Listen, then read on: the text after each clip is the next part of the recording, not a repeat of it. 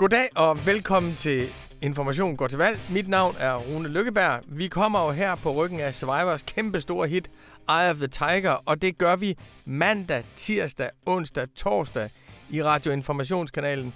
Men fredag overlader vi selvfølgelig scenen til vores podcast Stolthed Radioinformation med stjernen Anna von Sperling ved roret.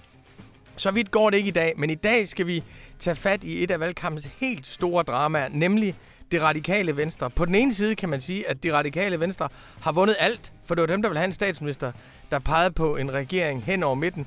Så de har vundet sagen. Desværre ser det også ud til, at de har tabt sig selv, for der er ikke noget, der tyder på, at statsministeren vil have dem med i den regering hen over midten.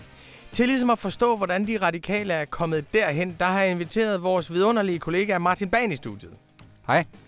Velkommen til, Martin. Tak skal du have. Martin, du har jo haft det privilegium, at du har været på en rejse med den radikale kampagnebus, og det betyder, at du har været i virkeligheden med, med de radikale og skrevet en stor reportage og en stor baggrundsartikel om de radikale krise, som kom i avisen torsdag. Hvad var baggrunden for den historie?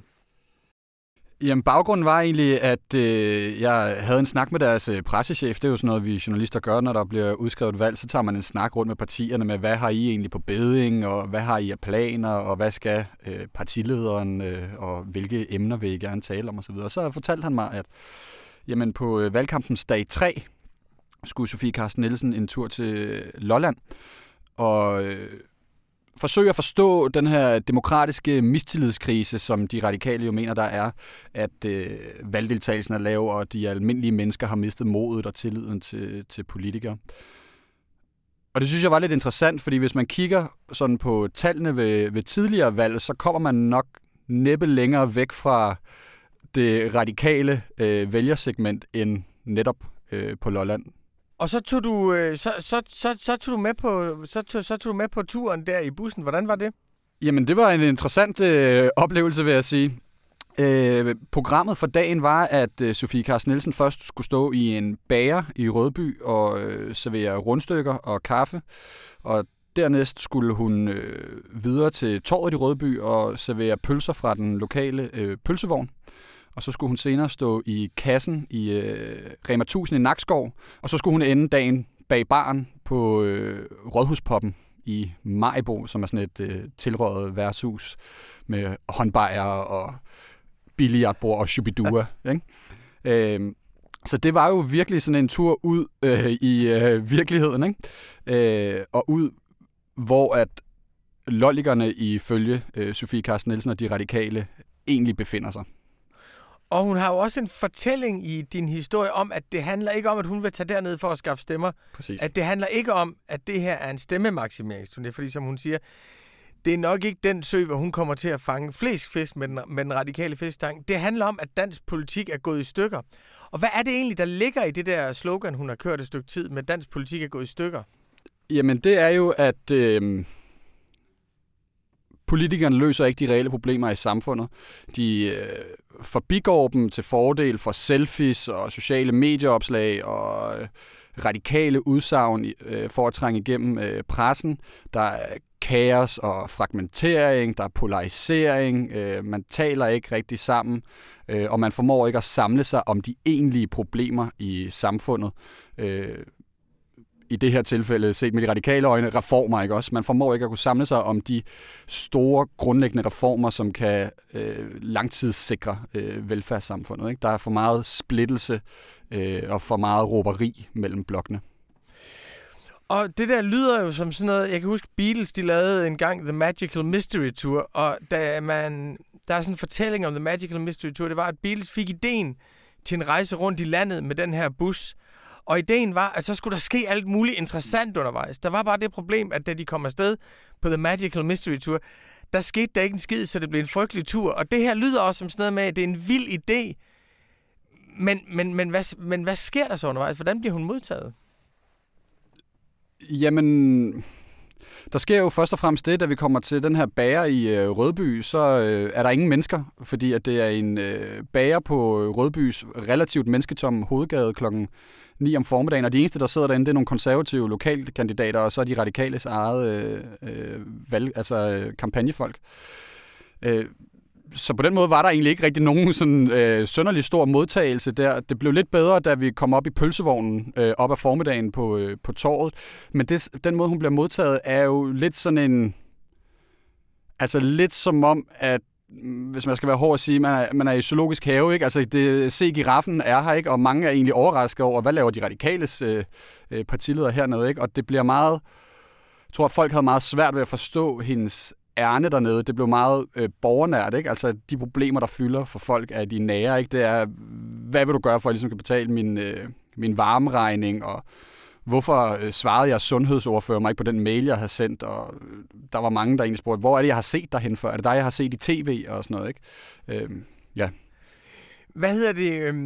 Man får jo også lidt fornemmelsen af, af, af din artikel, at det er ikke alle, der synes, det er super fedt, at, at, at hun kommer. Der er jo ligesom to muligheder. Den ene er, at øh, der er sådan en vis ydmyghed over for politikere, og det oplever jeg faktisk tit, at, at politikere bliver sådan at gud, hvor er det fint, at de kommer, at, at de kommer ud til os. Den anden mulighed er jo på en eller anden måde kommer til at bekræfte det der med sådan selfie-kultur og foto op øh, foto Mm.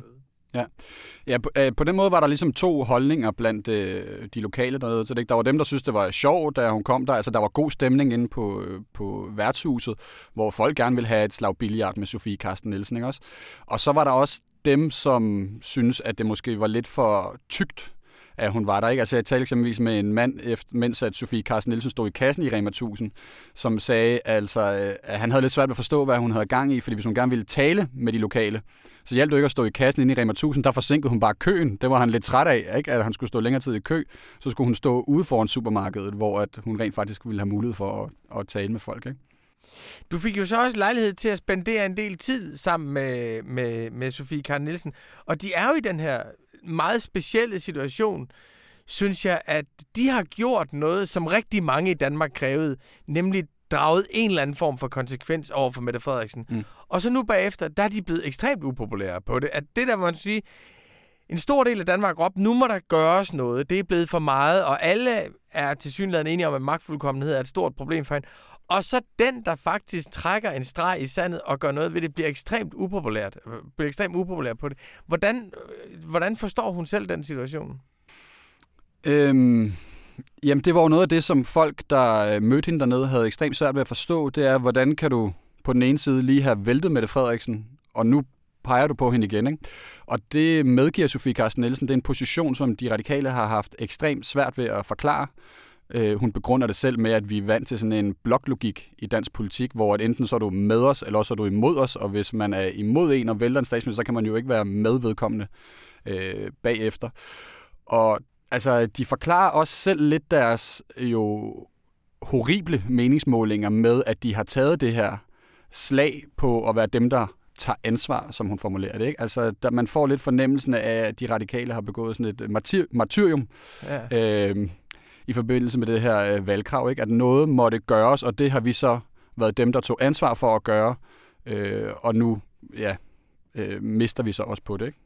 Der er jo her ligesom to positioner i den radikale historie. Den ene er, at vi gør noget meget modigt og svært, og vi bliver straffet for det. Og næsten det, at de bliver straffet for det, beviser for dem, hvor modigt og svært det var. Alle hader os, fordi vi gjorde det fornuftige og, og det rigtige. Og det skaber sådan en vis radikal stolthed. Altså jeg kan huske, da Margrethe Vestager var, var leder, og de var nede omkring spærregrænsen i nogle meningsmålinger, der havde jeg nærmest fornemmelsen af, at stoltheden steg omkring det.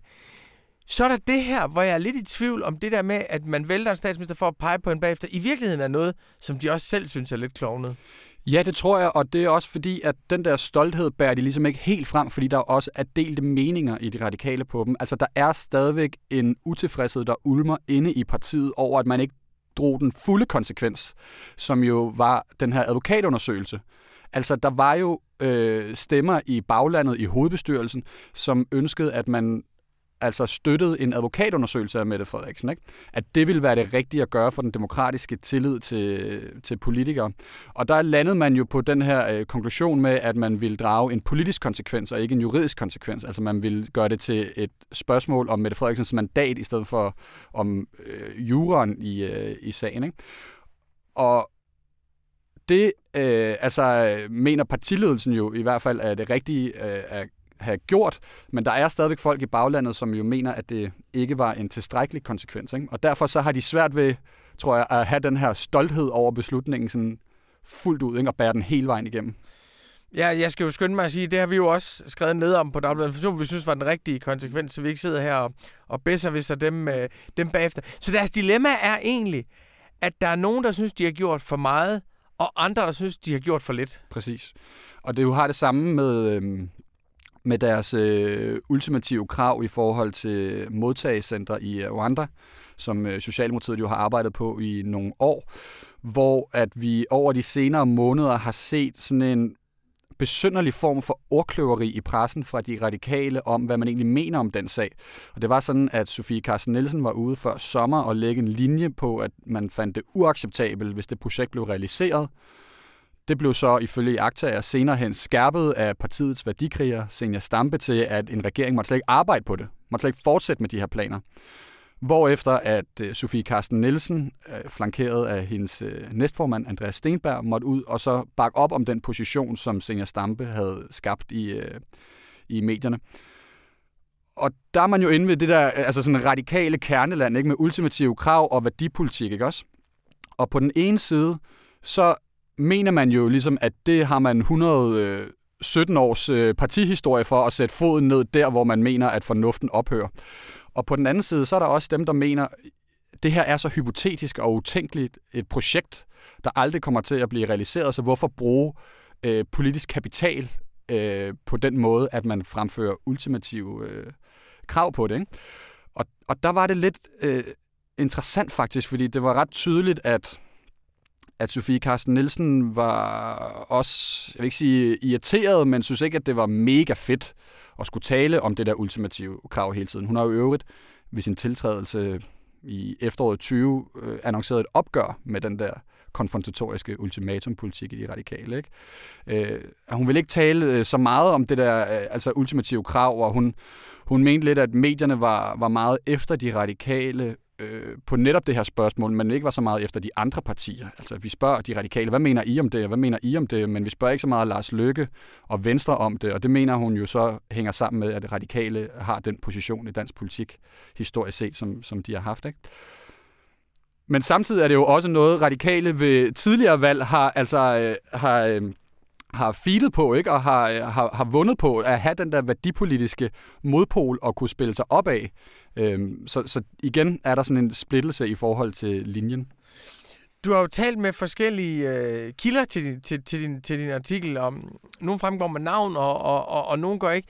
Og, og er fornemmelsen, Martin, at det her det ligesom er endnu en episode i det radikale teater, hvor vi ligesom havde Morten Østergaard lavet kæmpe stunt med at tage en dykkerdragt på og svømme mm. ud til en øde ø, og Marianne Hjelved med sin håndtaske, og Margrethe Vestager med sin, der er ikke noget at komme efter. Altså det der med, vi er sådan et parti, der både er centrist, ansvarlig og absolut moralske i vores position, og derfor er vi i konstant konflikt. Altså er der er fornemmelsen, at det her er sådan set business as usual for de radikale at være i den her form for, for tolerance?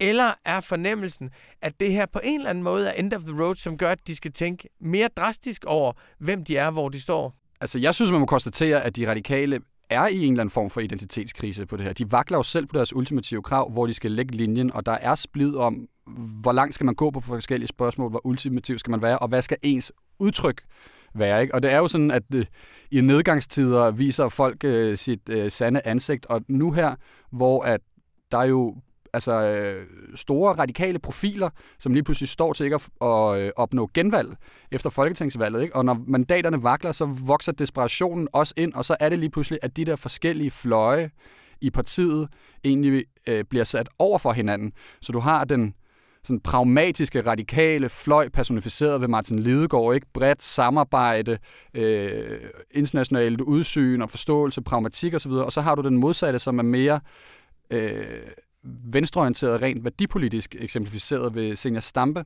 Og det er jo ligesom de to, som på en eller anden måde kommer i konflikt med hinanden. Altså at de her, de dårlige målinger kan også være med til at føre en eller anden form for protestkommunikation med sig, når, når hver mand og kvinde lige pludselig kæmper for sit eget øh, politiske liv. Ikke? Og så, så er der jo en anden variabel. Det er jo ikke tilfældigt, at øh, i din særdeles velresearchede artikel, at der er en, øh, der er en måling, hvor de radikale de bliver sat op imod moderaterne. Fordi man kan sige, at de radikale har kunne bevare den her helt besynderlige dobbeltposition med at være moralsk absolute, og så samtidig fremstå som pragmatisk centerparti, fordi der ikke var nogen konkurrenter om positionen. Det særlige er jo den her gang, at dem, der egentlig vil have midterpositionen, de har et andet sted at gå hen. Ja, lige præcis. Og det, som man jo også har medført med det her valgkrav, det er jo en utrolig dårlig stemning mellem Socialdemokratiet og Radikale. Det må man sige, det har jo været en af konsekvenserne ved det. Så Mette Frederiksen har jo afvist, altså bittert, med bitter mine, en SR-regering eksempelvis. Ikke? Og og lige nu så står øh, Lars Lykke til at profitere på, på de radikales øh, øh, nedgang, ikke? Og hvad man også hører inde på Christiansborg og så videre, er jo også, der foregår også møder mellem Mette Frederiksen og Lars Lykke og sådan noget omkring mulighederne efter øh, et folketingsvalg på den anden side af valget.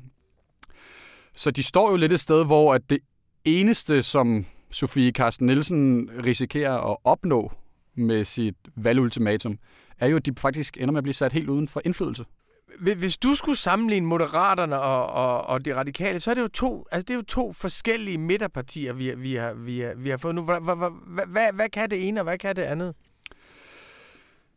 Jeg tror på store træk, sådan rent øh, værdipolitisk, så kan de meget af det samme. Ikke? Det er meget de samme sådan snusfornuftige ting, øh, man taler ind i. Det, der man må forstå er det rigtige at gøre. Ikke? Og det er altså samling over midten, det handler om at kunne neutralisere den der splid ude fra fløjene, øh, så man kan mødes om at løse de helt store problemstillinger. Det er jo det, som er Sofie Carsten Nielsens grundlæggende pointe.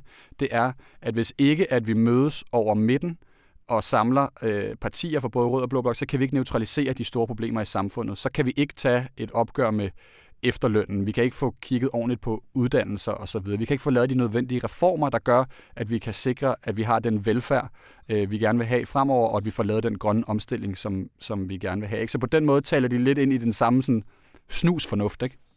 Men, og der er så det sjove, synes jeg, at på en eller anden måde, så er Lars Lykke mere troværdig som centerpolitiker, fordi man ved, at han er ekstremt opportunistisk. Mm. Altså, det som man kan kalde opportunisme, er jo også fleksibilitet. Mm. Det vil sige, at man ved, at Lykke, han vil gøre rigtig meget for at opnå indflydelse selv, og det vil sige, at han kan samarbejde med næsten alle, hvorimod de radikale venstre ikke har den samme form for værdimæssig opportunisme. Nej, og så har han jo også gået til valg på den afgørende forskel, at han peger, som han siger, på noget og ikke på nogen. Og det er den pointe, som øh, øh, de radikales tidligere toprådgiver Henrik øh, Kjermgaard har fremført i Berlinske for nogle dage siden. Det er, at de radikale er jo igen ude og pege på Mette Frederiksen og hægte sig fast på hende, hvor Lykke siger, jamen jeg kan jo stadigvæk svinge begge veje, hvis det skulle være. Og han siger ligesom, han har et projekt, han har nogle politiske krav, som der skal opfyldes, og han skal imødekommes på, før at han vil tage stilling til, hvem der kan blive statsminister på Moderaternes mandater.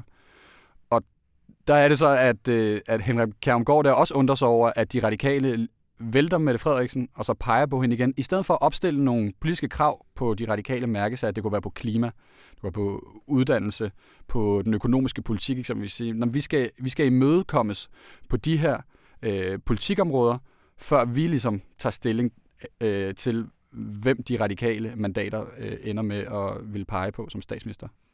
Og til, til allersidst, Martin, hvis man ser på de radikales valgperiode den her gang, så er det jo også en paradoxal periode, for den starter med, at Morten Østergaard, som jo kort inden forrige valg i 2019 også blev regnet for en taber, og det var alt for meget, og han var en Duracell-kanin, og det der stunt med at mm. svømme mm. ud til øhm, Lindholm, det var fuldstændig til grin, og så fik han et kanonvalg. Ja. Så, så fik han et kanonvalg, og så går de all in moralsk i MeToo, hvor de ja. tænker, det er vores sag. Vælter deres egen formand på det, og Sofie Carsten Nielsen samler stumperne op i, i et parti, som jo er oppe og slås internt og fanget. Altså, det værste nogensinde for, eller det bedste nogensinde for alle dem, der hader de radikale, det er jo, at de sætter sig op på verdens største moralske hest og siger, i 24 timer, der kan alle ringe til os med MeToo-sager. Og så den, der sidder, som de kan ringe til, bliver selv fældet af, af, af, af, af en MeToo-sag. Altså, hvordan ser den her valgperiode ud for de radikale? Jamen, det er jo meget sjovt, fordi der er, jeg synes, der er lidt déjà vu over den her reportagetur øh, til Lolland. Altså, at Sofie Carsten Nielsen gerne vil Lolland rundt. For jeg, på, på sin vis minder den meget om Morten Østergaards måde at føre kampagne på, ikke? Altså svømmeturen, og det her med, at han var ude at bo i, øh, i forskellige øh, ghetto-miljøer og skulle overnatte hos folk osv., ikke? Så så det, altså, øh, hun reproducerer jo øh, det udtryk, som Morten Østergaard egentlig havde, øh, havde lavet. Og det, der så virker sådan lidt besynderligt, det er jo egentlig, at de radikale har jo brugt en del krudt på at tage afstand fra det her. Det var det første, Sofie Carsten Nielsen sagde, da hun, blev, øh, da hun tiltrådte som partileder. Det var, vi skal være mere pragmatiske. Vi skal have et opgør med ultimatum øh, politikken. Vi skal ikke være så konfrontatoriske. Vi skal kunne samarbejde og tale mere med vores politiske modstandere. Og det der var jo kernen i det magtopgør, der fulgte efter Morten Østergaard. Altså det var jo kompromiset med Martin Lidegaard, og det at de skal kunne samle sig i et nyt politisk lederskab, det var, at man slog ind på den linje. Nu her, øh, tre år senere, så er man så igen tilbage til, altså man serverer pølser på, øh, på torvet i, øh, i Rødby og taler om øh, ultima, ultimatum, ikke? Ja, det minder lidt om den der David Bowie-sang, Always Crashing in the Same Car. Uanset hvad de siger. Og Martin Lidegaard har jo også skrevet en bog, som handlede om, nu skal vi stoppe med alle de ultimative krav. Vi skal skabe pragmatik, og vi skal skabe en ny midte. Det er som om, de bliver ved med at sige, vi skal, vi skal gøre noget helt andet, og så crasher de, uh, så crasher de i den samme bil, som, ja. som Bowie sang om.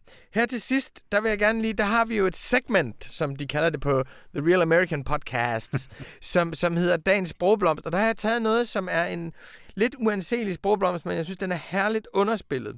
Fordi i forhold til det, vi har talt om, så er der jo kommet en måling i dag i, øh, i Berlingske, som har målt, øh, hvor mange danskere, der egentlig ønsker den her regering hen over midten. For det har jo ligesom været en myte efter sidste valg, 2019, at fordi Lars Lykke lovede en regering hen over midten, så blev han enormt populær og venstrefrik fremgang. Og der har sådan spredt sig sådan nogle rygter om, at der er dybt, dybt, dybt begær i den danske befolkning for, for, den, for, den, for den brede regering. Det er nærmest sådan, som vi, at mor og far fandt sammen efter skilsmissen, hvis de fik den brede regering. Nå. Og målingen, den viser så, at det kun er 12 procent af danskerne, som ønsker en, en, øh, en, en bred regering med partier fra både rød og blå blok. Til gengæld så kan de alle sammen godt lide samarbejde hen over midten. Nå, og der er så en kommentar af valgforsker Kasper Møller Hansen, som har skrevet om det, som jeg synes er pragtfuld. Danskerne vil gerne have samarbejde hen over midten, men en reel regering hen over midten, og al den snak, der har været om danskernes ønske om det, bliver sat noget i relief af den her måned. Det er en meget underspillet for lidt erklæring over det. Og vi slutter her med, med dagens sprogblomst. Tusind tak til dig, Martin, både for at du tog på The Magical Mystery Tour med de radikale og var crashing in the same car med dem, og du kom herned og fortalte os om det hele. Selv tak. Og tusind tak for mig. Mit navn er Rune Lykkeberg, og øh, som sagt, så kommer information går til valg mandag, tirsdag, onsdag, torsdag. Fredag er Anna von Sperling tilbage i i, i moderskibet med den store udsendelse. Den her udsendelse var ligesom alle vores andre udsendelser her i Informations podcast univers klippet og redigeret af vores vidunderlige hjælper Anne Pilgaard Petersen. Tak for nu.